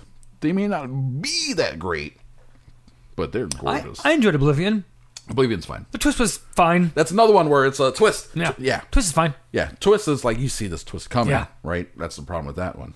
Twist is fine. Who gives a shit about it? They play it up like, oh, it's this big thing, and when it happens, you're like, okay, yeah.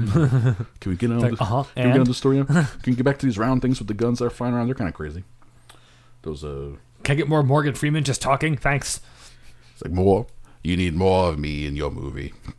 I do. He looked out across the fields and saw himself, and he wondered, "Why am I in this film?"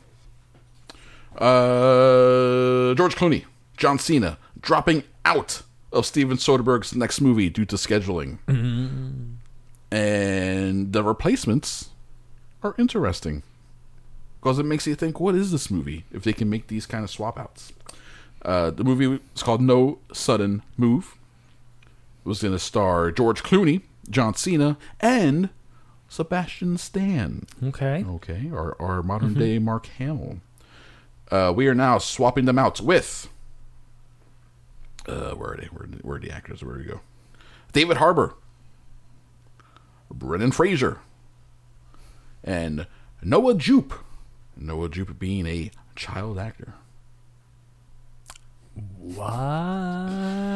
Yes, they're like, fuck, we don't give a shit. The- George Clooney's role will now be played by a child. What? Um, these three actors are joining Don Cheadle, Benicio del Toro, Amy Simons, John Hamm, Ray Liotta, and Kieran Culkin, among others, in a crime drama set in Detroit. I have a feeling that some of those other people are going to be taking those roles. Yeah, that they're, they're just going to be shuffling some things around. It's like Benicio. I need you to play uh, George's role. Thanks. It's like, mm, okay. Um, it follows a group of small-time criminals in 1955 Detroit to how to steal what they think is a simple document. When their plan goes wrong, they search for who hired them and what the purpose of the job was. So Ocean's Eleven goes wrong okay. in 1955 Detroit. Okay. That looks good. That's fine. That'll be fun. Uh, this news I don't like. Uh, Disney's doing a Lion King sequel, live action Lion King sequel. no word whether it's going to be a news story or if it's uh, actually because I think there is a Lion King two. There's also a Lion King one and a half. That's like it's the Lion King but retold from a different perspective. It's sort of like the Rosencrantz and Guildenstern of, of, of Lion King, and I think that's what it is. So they announced the sequel, and it's going to be directed by Barry Jenkins, who just did two of my favorite movies in most recent years, uh, Moonlight and um, If Beale Street Could Talk, and it bums me out that he's now going to spend the next year and a half, two years, maybe not, maybe more, developing this movie instead of doing something that's like good. Mm-hmm. Yeah. It it always bums me out when shit like this happens, and uh, I just want to be on record as being like, I don't like this. Agreed. I'm not into it. Agreed. Hundred percent. I mean, when? Why? Why? We don't need a Lion King two. Why? We don't need like The, Li- two? the, the Lion King 2 didn't work the first time. That's why I made Lion King 1.5, which also didn't work, which is why you remade The Lion King, which did not work. Stop- stop why it. are you. Why? Stop it, guys! Stop it! Stop it! It's like a it's like a child. You're just like, stop it! Put that down. Put down the horse. Yeah. Put down the sheriff's horse. Yeah. Um. Yeah. No, they're gonna they're gonna do it now. Barry Jenkins got himself wrapped up in it now. Now I'm just like, damn it! Man, we Can, just. can we get another James Baldwin adaptation? Seriously. I want you to make me feel in here. For people who, at home, I'm tapping my heart. You, you can't do that with emotionless CGI lions. yeah, look at this lion. Lion is lion. The, the, if I think this thing is real, then it just wants to eat me. That's all I f- think. I see lion. Ooh, lion! It wants to eat me. What did I just read about the lion? That's the guy who cut the lions, just got himself killed, or tigers. Duh. Yeah. So somewhere, someone read the, Duh. head- read the headlines like "Lion Keeper uh, killed by lion." Duh. Yeah. He was hungry that day. Mm-hmm. Exactly. He finally- he finally sized was me like, up. you know what? Fuck you. It's like you know what? This guy's limping. Today's the day. Today's the day. Uh, look at my chops. I'm a lion. That's what Lion King 2. If, if Lion King 2 is lions interacting with people and then eating them, I'm in. Only way I'm in, Barry Jenkins. Are you listening, Barry Jenkins? Barry Jenkins is not. I mean, if you're gonna if you're gonna do a live action Mm-hmm. story about lions, I've I've got one. You, you got a lion story? I do, and it's fantastic. What's your lion story? Written by Brian K. Vaughan. It's called Pride of Baghdad. Oh, the Pride of Baghdad. I thought you meant like you had yourself an interaction No. with lions once. You were No, going to tell us no, about like, no, no. I was in the jungle. I'm saying you want an of interest- Sarasota. You, want- you want an interesting story about lions? All right. I, I have an interesting story about a tiger, but it's not my story, though. It's my uncle's story. And it's, No, I uh, it's got- set in the 70s in Brooklyn. I have no story about tigers or lions. lions. I, I Do you have a bear story? I have a bear story. I do actually. Let's hear the bear story. I was, I think I was in like middle school. Okay. And we went to uh, the Lowry Park Zoo with uh, summer camp. Okay. And the bear was masturbating. Going to town on himself too. All He's right. having a grand old time. Would have made He, a mu- gr- he, he must have been an exhibitionist too, because I think he liked us watching. that would have made a great TikTok. Oh no, definitely at the t- yeah. Would have made a great David Attenborough TikTok. And we observed the bear pleasuring himself. Mm-hmm. Uh, well, that's a good story. Yeah. That's a good story. Uh, okay, let's see here. Speaking of stories, we got a story from the set of Kong Skull Island, and it's about Samuel L. Jackson. And Eugene Cadero was in the movie. Uh, he was doing an interview with People, and he talks about work with Samuel Jackson. He goes, He was so nice and so welcoming to me. There's a scene where he grabs me by the scruff of my shirt and he looks at me. And when he does that, he asked for an extra apple box. So he looks that much taller than me. So he's looking down at me even more. And I'm like, oh, that's genius. I'm like, wait, You're asking for another apple box? He goes, Motherfucker, I gotta be huge. That's awesome. That's smart. Yeah. That's when the best part of working with an actor like Samuel L. Jackson is when he can bring that sort of experience to something and be like, I need I need this to happen to make it more intimidating. He is uh he's done so much stuff. I remember re- hearing an interview where he talked about working with directors who are like, they want to have five different subs, put the camera here, put the camera there, and do all these different shots, and he hates that because he knows the director's doing that because he doesn't know what he wants or she wants to do, and instead of just like getting the shots that they need. And then moving on, they're wasting time, and he's wasting his time doing all this work that's never going to be seen. So he'll get to a point where they're like they're getting ready to sub for another shot. And he's like, "Motherfucker, you got the shot. You got a wide, you got a close, you got a mid. I did all my lines piece it together from what you have. We're not doing over the shoulders and the camera over here and up in the corner and the fucking the hospital like security I was camera gonna say, angle. How, I'm about to say how many how many cuts are you gonna have in this one in little this yeah, scene? yeah, in this one setup, in this very simple setup, he hates that shit. So if he speaks, you listen, motherfucker. motherfucker. if he throws in a motherfucker, you better be listening. You're not listening.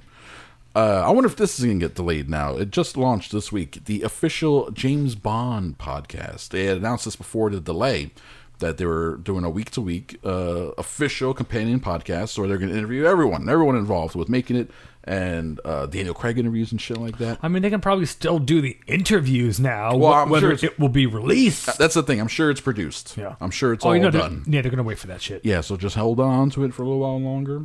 We'll see. They probably held on to the, begin- the beginning of the year to get people hyped up about it again for the third time. Like, hey guys, remember we got to my movie coming out? I'm so tired of being hyped for the same movies for a year and a half, two years. Oh, it's so annoying. Thank God we at least got ten out of the I was way. about to say if if we hadn't have gotten Tenet, it would have made things way worse. It would have been bad. It would have been bad. I would. I would have just stop it all. Stop the show. stop everything. I'm going to bed for the next six months. gonna hibernate. Seems so nice. Seems like a nice idea, right? Uh, the Saved by the Bell reboot coming to HBO Max. Why? Nostalgia. Once again, they they tried the whole Saved by the Bell, the new class, the new new class, the new Mm-hmm. new The class, newest class. the Uh, newest We, we, we, we, class. brought, we, got, we brought Screech back. He's in it still Exactly. somehow. Yes. So, Uh, and guess what? It all failed. Did I say HBO Max? I meant Peacock. Excuse me, Peacock. November 25th, 2020. So right around Thanksgiving. Here's the new one, Juicy Cogburn. Uh, where, is- where, so we got Elizabeth Berkley. Elizabeth Berkley Lauren, because she got married, uh, is back as Jesse Spano.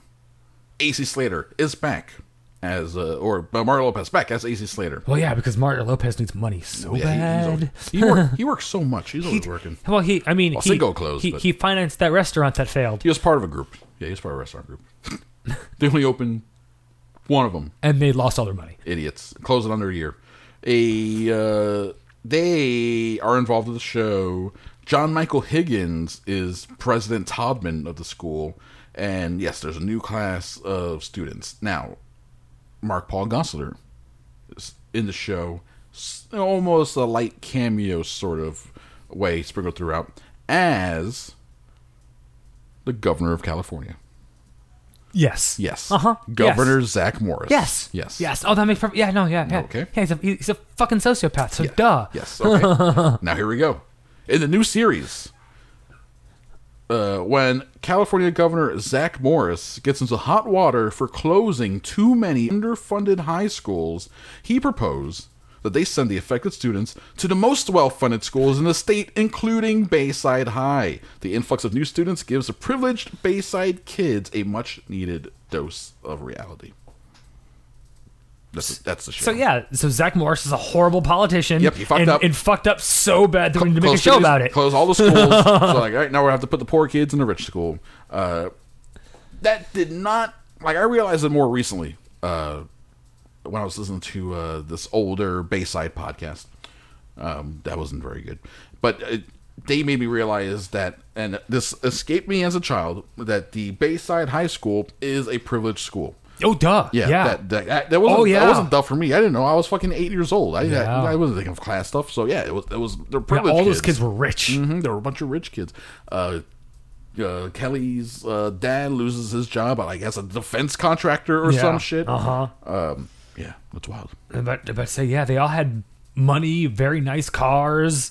So it's funny that they're trying to do, quote do something with uh, Saved by the Bell reboots. I would be like, oh yeah, it's about the underprivileged kids going to the it's at a the overprivileged school. We'll see how that turns out.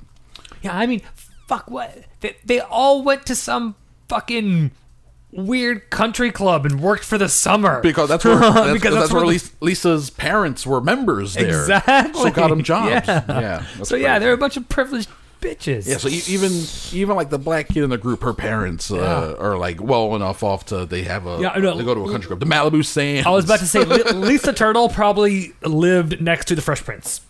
in Bel Air. yeah, they were Bel- they were Bel- they were Bel Air neighbors. Yeah. So but she got bussed to Bayside for some reason. Uh, okay, Henry Cavill is jealous of Mission Impossible 7 actually filming right now, and here's his quote I was extremely jealous. I want to be there. I want to be parachuting off a motorbike into a canyon. Why can't I be there? Well, because your character died in the last movie. that's I'm why. gonna say because your your character's dead and you have to keep playing Superman. Yeah, Daddy got- and Daddy got You were Superman just stuff a to very do. charming Sherlock Holmes. Very sexy, charming, emotive Sherlock Holmes that we enjoyed. Curly head, uh, Henry Cavill.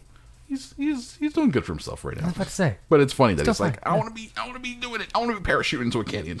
Well, then do more action movies, jerk off. Have you seen the picture of that uh that ramp going off into the canyon and then like Tom Cruise standing on? it? I think it's Tom Cruise. This is like a tiny little guy. I'm not making a short joke. I'm just saying the picture's from far away. But he is a tiny But little he is guy. a tiny little guy. Uh, I want to say that to his face though. no, I, I'd be. You know why? Because he charmed me into feeling bad. Like, why'd you say that? I'm like, Damn it. I would just. I'd be fearing the wrath of Xenu. Oh yes, Xenu will strike you down with uh, what, what? What are I don't- Scientology lightning bolts? I don't know. It's, uh, it's like a bird will shit on you. the there's a clip of Tom Cruise where uh, these like sort of uh, it was a prank show or something, uh, or was it for the internet? I can't remember. S- They were doing uh, they were squirting people with a microphone. They were doing red carpet interviews, and as people came by, they held the microphones, asked them a question, and they squirted them with water. And uh, Tom Cruise came up to him, and they squirted him, and they just like, uh, like he stopped it with his hand, like he tried to stop him, and then he would- then he grabbed him, and he's just like, why would you why would you do that? He's like, why? What what was the point of that? And the guy was, I was just, this is a prank. It's like, yeah, but why? Why would you? He's trying to get to like the the, the crux of it. It's like, why are you trying to embarrass other human beings for entertainment? And the, it made the guy feel bad. That's why it happened to me. I'm like, you're short. He'd be like, why? Why would you say that? Look at you, you're fat. I'm like, I know. Why would you say that to me, Tom? Why? Because I enjoy punching down. Yeah. Because he's short. Is that what you're saying? Ha ha! He's like, I was born this way. You're just fat. Like, damn it. Damn it, Tom. I'm gonna go get a cheeseburger. So delicious. They're so good. I could I cry into it. The saltiness makes it taste better. Uh, Zach Efron going to be in a remake of a Stephen King movie, Firestarter, the, the Drew Barrymore one, where she's like, oh, fire. Uh, Firestarter is. Uh, when I think of Firestarter, I think of director Mark L. Lester, who would then go on very next year to make Commando. That's that's my thought process there. You tell me Firestarter, I think Commando. You say Firestarter, I think the Prodigy. Firestarter. They'll, pro- they'll, remember pro- they'll probably just used a, a, s- a slowed down acoustic acoustic version for because it's already a techno song. Yeah. So they'll probably acoustify it and slow damn it, it. down, and then that'll and be some lady will be yeah. singing it. on the Firestarter. Yeah, uh-huh, yeah. That, that'll be the trailer. I hate that. I hate you're so right. You're right. That's why it's so annoying because you're right. Fuck. So un, uh, unimaginative these people. Was that the video that had tits in it? That ended. Was that No, was that that, the was Smack My- POV no, or that- that that smack was my Smack My bitch Bitch up? Up. The POV video. Yeah, that, talk about you want to talk about good twists in movies. That was a good twist. You're like, oh, it was a chick the whole yeah, time. You're, you're watching this Oh, oh, the POV, lesbian. and you're like, what? A, and you're like, oh, what a scummy, jerky Uh, lady. this guy sucks tits. what? The only time I saw that video was like at two or three in the morning, so it was uncensored. And I was like, they can do this. Yeah, they can at three o'clock in the morning. Uh, so he's gonna play the dad of the uh, the Firestarter girl. Obviously, they don't have a, a girl yet. He's also doing the Three Men and a Baby remake. So Zach Efron going on the remake, the remake route. Good for him. Uh, I mean, I'm sure he'll get paid. Oh yeah, fat paid. Speaking of uh, sort of remakes, uh, a fistful of dollars, which itself is an unofficial remake of Akira Kurosawa's Yojimbo, to the point where um Kurosawa and his producers sued Sergio Leone and his producers and won. I think they settled. Um, but a fistful of dollars is being developed into a TV series. And that's uh, for people that don't know the plot. It's basically a stranger comes to a town that's being dominated by two gangs, and he plays the gangs off each other. Then he gets caught along the way and fucked up. And then he comes back and kills everyone. Good times. Hooray! Did you ever see Last Man Standing, Bruce Willis? Yes. That's Fistful of Dollars. Oh, okay. Yep. He shows up to a town. There's two gangs. One of them's run by uh, Christopher Walken, or at least he's like a henchman, I think, maybe, in that. I have it on DVD. I haven't watched it in a while, though. That's Walter Hill did that. Uh, Warriors and Southern Comfort, 48 Hours, all those movies. It's part of his like downturn, though. It's, it's good, but also not that good. Okay, let's see. We got, uh, oh, Sam Esmail is going network TV, Drew. Okay. This is interesting. You sold a couple shows to ABC. One is called Acts of Crime. So get ready for a Sam Esmail created crime procedural. Okay, I can do that. And it's uh, and then he also has something just called right now Untitled CDC Project, which got something that's called a put pilot commitment, which means ABC says we are going to produce this pilot, and whether or not we pick up the show for uh, episodes, the pilot will be aired. Interesting. So at the very least, we're gonna get like Pilot. a, a Sam Esmail Weird CDC, something. yeah, like a, a one-off. If not, it gets turned into a whole show. Interesting. Uh, he is apparently ready to go into broadcast TV. Uh, you know, very uh, had success on USA with Mr. Robot, Homecoming on Amazon. And let me see. I think I have info on some of these shows. Acts of Crime is supposed to be quote a unique spin. on I mean, come on, they're all unique spins, right? Uh, but do we have any actual information? Let me see. Nope, no actual information. But that's film. Going network. He's selling out. Selling up? Doesn't matter anymore. Nah, it doesn't matter anymore. LeBron James, meanwhile, signed a first look deal with Universal Pictures. So anything he wants to produce, Universal gets the fir- right of refusal, first refusal on it. So th- that was the whole reason, the a number one reason he signed with the LA Lakers a couple years ago. so we go to LA. So he could live in Hollywood and do all that other stuff. So to work out his entire empire. Basketball is now just such a small part of it. Meanwhile, in the finals. Yeah. He's like, oh yeah, basketball's not that important, but still so important I'm in the finals. I was like, "There's a finals." When, when I heard about that, I was like, "They're in the finals." Didn't the season just start in the bubble a couple weeks ago? It's already been a couple months. Yeah. Basketball's happening, football's happening, baseball is uh, wrapping up, hockey just wrapped up. Uh, the Marlins, the fucking Florida Marlins are in the goddamn postseason. I think, yeah, they're in the postseason. So there's like a chance that the Tampa Bay Lightning, the Florida Marlins could all they could be championship winners in the same year. And um, I have no idea how Tampa Bay is doing with uh, with Tom Brady. or Who whatever. cares? Yeah, exactly. Me, no. But I like weird things like once they get all the championships that happens. And every of now all of then. them being Florida. yeah, Florida being like what, especially with hockey being the one to kick it off. No, when, when I mean they've had a good team for years. yeah, but the, the still, Lightning have it's- won a couple NHL championships. Yeah, they've won a few. They've been good for years, but it's still incongruous to be Yeah. like the Florida. Oh, team Lightning, and it's is so the- weird. Yeah, I mean, I remember even being a kid going to Lightning games, be like, why? Like where do we where did we get this ice from? Like, this doesn't this doesn't make any sense. Did we import this ice from Canada to make this rink? All right, we got to wrap this show up here. So, a couple quick stories. Uh, they're making a movie about the making of The Godfather. Yes. Oscar Isaac has been cast as Francis Ford Coppola. Yep, saw that. Jake Gyllenhaal has been cast as producer Robert Evans. Uh, Robert Evans is a fucking character, so Gyllenhaal's gonna have a lot of fun with that. This is as reported by Deadline. Film is officially titled Francis and the Godfather. Uh, I recommend people check out the documentary The Kid Stays in the Picture, which is based on a book of the same title about Robert Evans and his whole crazy career highly recommended. There's a while where Robert Evans had a he ran Paramount for a while, and then that all fell apart in like the late seventies, early eighties. The for a while though, he had an office on the Paramount lot uh, that he kept for a long time without producing anything. He just wanted to be there. Not that well, he yeah, he wanted to be near the action just in case they come up with something. Um, but someone asked, like, how come Robert Evans still has a lot here? And then the response was because Robert Evans is good at keeping secrets. So that's why Mm-hmm. he knows a lot of stuff. He knows where the body's buried. He, he knows, and he's not saying. So we keep him around. Uh, Spider-Man three, the, of the most recent series, we got Mm-hmm. we got Homecoming, Far From Home, and then Spider-Man three, uh, home uh, home home cook home cooked meals, whatever it's gonna be called. Mm-hmm. Yeah. they're bringing back Jamie Fox as Electro, Mm-hmm. which is crazy. Jamie Fox posted to Instagram that he's coming back, but he deleted this. He had to delete this post. He said he's coming back, and this time I'm not gonna be blue. Good. Yeah, so that's interesting. And then they're like, get rid of that. uh, but the bag, the, it's out of the bag, baby. Cat's out of the bag. Uh, he's in it. He's Electro. Not gonna be blue. We mentioned Bill and Ted Three earlier, and it's and its cost at thirty dollars or twenty dollars, whatever it was.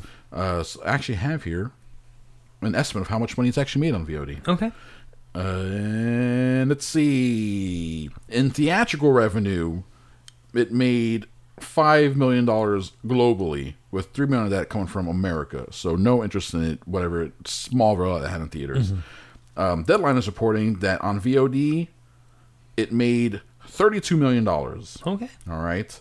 Uh, far cry from Mulan's. What was that? Uh, two They predicted on nine million on nine million subscribers, two hundred eighty million dollars, thirty million dollars, and um, where was uh, there's there's another stats in here. Oh, and the movie had a budget of twenty five million. So it's conceivably going to be uh, break even, if not profitable, when it's all said and done. Not Hmm. for them. Not a ton of money, but it's not going to be a. l- It's not going to lose money. And for you making a movie and releasing it in 2020 and then not losing money, That's a win. you won, baby. Uh, meanwhile, Regina King had a movie that's screened and people love it, and it got a deal. Uh, One Night in Miami. Uh, Regina King, I think most people know her now as Night Nurse. Uh, man, she was so- she- also again. If Beale Street could talk, she's so good in that as the the girl's mom. Uh, what's her name? Kiki Kiki Lane. She was just in that Old Guard. Uh, br- br- br- br- br- br- Amazon Studios set up one night in Miami to come out in theaters on Christmas. We'll see if that still happens. Nope. Uh, followed by a streaming debut January 15, 2021, exclusively on Prime Video. One Night in Miami is about exactly what it sounds like. It takes place over the course of one night, and it's uh, let me see. The description makes it easy. Here we go. Set on the night of February 25th, 1964. Story follows a young Cassius Clay, right? It's Muhammad Ali, as he emerges from the Miami Beach Convention Center as the new world heavyweight champion. Against all odds, he defeated Sonny Liston and shocked the sports world. While crowds of people swarmed Miami Beach to celebrate the match, Clay, unable to stay on the island because of Jim Crow laws, instead spends the night at the Hampton House Motel, one of Miami's historically black neighborhoods, celebrating with three of his closest friends Malcolm X, Sam Cooke, and Jim Brown. The next morning, the four men emerge, determined to define a new world for themselves and their people. So it's a night in a Miami, black Miami nightclub uh, with Muhammad Ali hanging out with Malcolm X, Jim Brown, and Sam Cooke Yeah. and the movie got raves Yeah. as it screened. So Two of those guys would be dead very soon. Roll hates a prophet.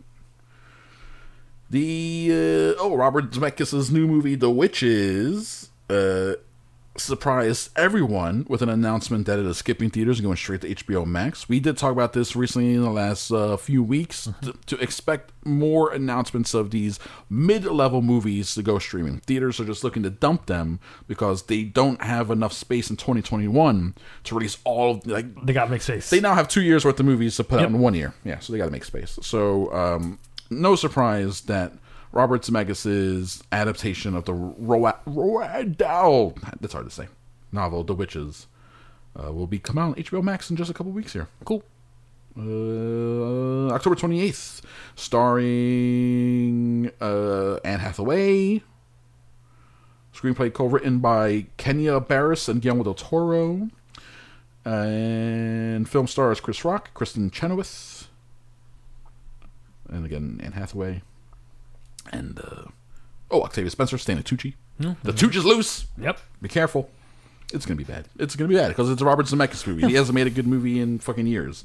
But I'll see it. Well, yeah, because it's gonna be on Amazon, And it's a Robert Zemeckis movie. It's gonna be no uh, HBO Max HBO Max. because it's a, it was Warner Brothers. Hmm. So now they have a place to dump that stuff. Uh, Guy Ritchie is the gentleman. Um, if people don't recall, that's his um, marijuana business movie star Matthew McConaughey. Uh, I believe it came out 18 years ago. That, that- that's what it feels like anyway, right? Nope, came out last year, I think. No, it came out this, This year, year? Drew. It came out. It was a 2020 movie. That's how long time doesn't Yeah. make any sense anymore. Uh, it's being turned into a TV series. Then I think it would have worked better as a TV series. it was originally developed as a TV series. Yeah, it makes sense. Uh, with all the characters and everything, Yeah. it would have worked better anyway. So the movie was fine. Uh, I think it'll work good as a show. Richie developing, directing it, he's involved. Yeah. Mm-hmm. It's not like he's just uh, passing it off to someone else. So um, he still has a lot of fans. People really, really like him. I, I noticed that in our Facebook group when people posted about the story, a lot of comments were like psyched for it. So cool. I'm not psyched, but I'll check it out. I'll give it a shot. All the shit that's out there, it's worth giving it a shot. Why not? You know what I mean? And I let me see if I can find this real quick. I I, I found this quote fascinating. I posted it to the to the group earlier in the week. But so Tenant narrowing in on about uh, three hundred million dollars. Uh, box office wise, now with Regal shutting down, that looks like that number is going to start capping out. Yep. Uh, but this list of movies that Tenant has outgrossed is fascinating. Okay. Okay, so here we go. We'll end the episode with this. This is from Forbes. Uh, as noted on Tuesday, the film would be doing halfway decently for a live action original movie directed by anyone other than Christopher Nolan. Tenet has outgrossed, or will soon outgross, Jupiter Ascending. That only made 185 million. Tomorrowland, 209 million. Valerian and the City of a Thousand Planets made 225. Blade Runner 2049 made 242. The Lone Ranger made 261. These are worldwide numbers. Andrew Stanton's John Carter 284. Battleship made 302 million dollars. These are movies that came out in a healthy box office world where everyone Yeah. was going to the movies, maximum marketing effort, and Tenet is still going to make more money than all of those films. Uh, it's fascinating. Well, that's Imag- good. Imagine how much it would have made Because it's in a normal market, it's better than all of them except one. except for uh, Blade Runner. Mm-hmm. Uh, yeah, that's another thing. These movies are all, except for Blade Runner, are all bad. Yeah. I- Some of them have promise, like Jupiter Ascending, Tomorrowland, Well, they all- uh, John Carter. all of those movies had promise, but they Yeah. all fell flat. more than promise. Actually, no. Th- all these movies have promise. The ones I'm mentioning are movies that have like things about them that are okay or I like. You know, like I wouldn't throw away Jupiter Ascending or even Valerian. I wouldn't throw that away because I had some parts that were fine. But none of them. Blade Runner 20 is the only one where it's like y'all fucked up. Yeah. Y'all fucked up and not seeing Yeah. this movie. Uh, yeah. So Tenet. I mean, in a That's- hel- in a healthy box office year, it, it would have been a billion dollar grosser That's all right, Chris. Everybody fucked up. Didn't see Blade Runner either. So the first time around. It's And fine. You fucked up in 82, you fucked up in 2017. Uh-huh. Um, anyway, so there we go. That's the end of your episode. We're done. Uh, Drew Cogburn, thank you, sir. You're welcome, Chris. You're welcome, listeners. Remember, hashtag Black Lives Matter. Uh, eat the rich. Kill your masters. Take care of yourself. And goodbye.